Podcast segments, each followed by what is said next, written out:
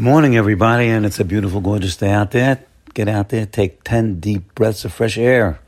It's delicious. Oxygenate your blood. It'll bring your spirits up, put you in a positive attitude, and that's where we need to be all the time, especially now. We have everything going for us. Baruch Haba B'Shabbat. Shabbat is right around the corner. We're preparing for it. And the more you prepare, the more you show what's important to you and to us. And we're also in the midst of Hanukkah.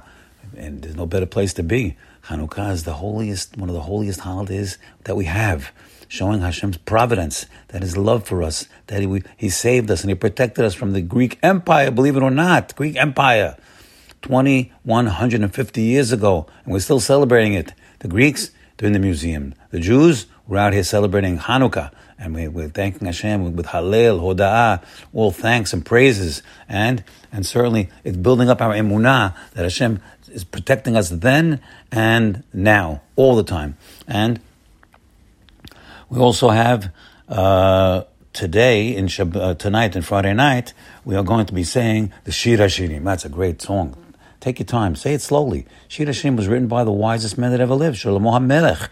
He left us, he wrote many sefarim, but only we have three of them. Shir Hashirim, we have Kohelet, and we have Mishlei.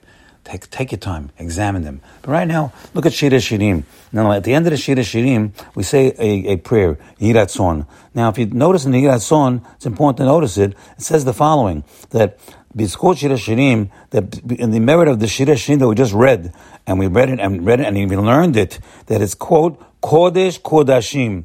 It is the Holy of Holies. What a statement. That statement is being made by Rabbi Akiva, that Shir Hashirim is the Holy of Holies, my friends. How could he say that? We have a whole Torah, a whole Tanakh. Torah is written by Hashem Himself. So how could Shir Hashirim written by a man, written by Shlomo HaMelech? Could it be holier than the Torah? That's a big question. And Ramiel comes to answer that question, and he says, well, you have to know, the Shir Hashirim says something the Torah doesn't say. That's why it's the Holy of Holies, because it says how much Hashem loves His people. In the Torah itself, Hashem is always looking. He's not saying those words. He's looking to give the direction to His people, to give him rebuke to His people, to the Jewish people, to us. So, because that's what we need in those times. In order to get the best out of somebody, you have to tell him and show him, give him direction. But over here, Hashem wants to tell us finally how He really feels about His people. And how does that? Shir Hashirim. How much He loves us. And that's what we're reading Shir Hashirim. When we read it tonight, we should take notice of that and feel it and digest it. Digest the love that Hashem has for us. Now, we are in the middle of Yosef HaTzadik, and he has just been saved from jail, and he's been elevated to the most powerful man in the world. So we see big lesson for us that salvation can come in the blink of an eye.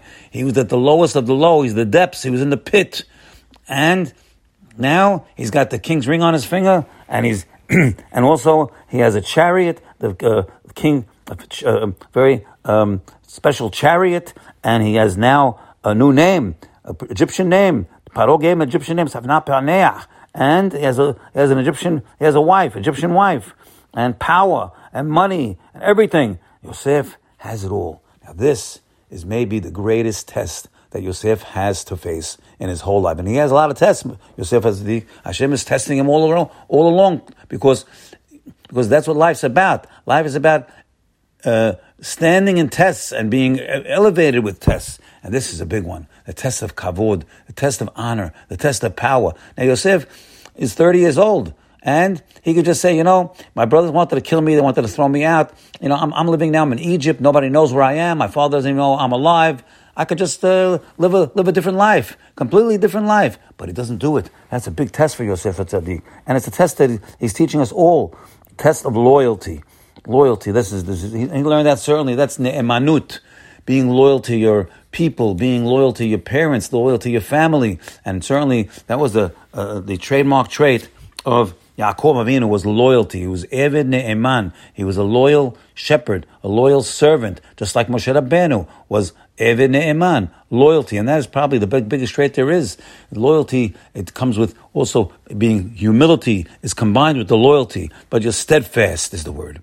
Steadfast. We have to be steadfast to our people. And certainly in Hanukkah we see all that the Chashmonaim was steadfast. And the weaklings, they went out off on the side. The Mitjavanim were the weaklings. They weren't steadfast. They were assimilated. And they are not even around in history anymore. But the other Jews, the ones that were loyal, they are still here till today. And us Jews, Baruch Hashem, we have to know we are children of those Jews. We are children of those Chashmonaim. And that's why we're here today. So get out there, enjoy your Hanukkah. We have Rosh Chodesh around the corner also. Enjoy your Shabbat. Enjoy Yosef HaTzadik. He's our hero. And with those kinds of leaders, and also the leaders that we have, then we will always be successful in everything we do by having good leaders, and great leaders, and emulating them and respecting them. And thereby we will have perpetuation, not only in Hanukkah, but all the way through the coming of Mashiach. Amen. Thank you.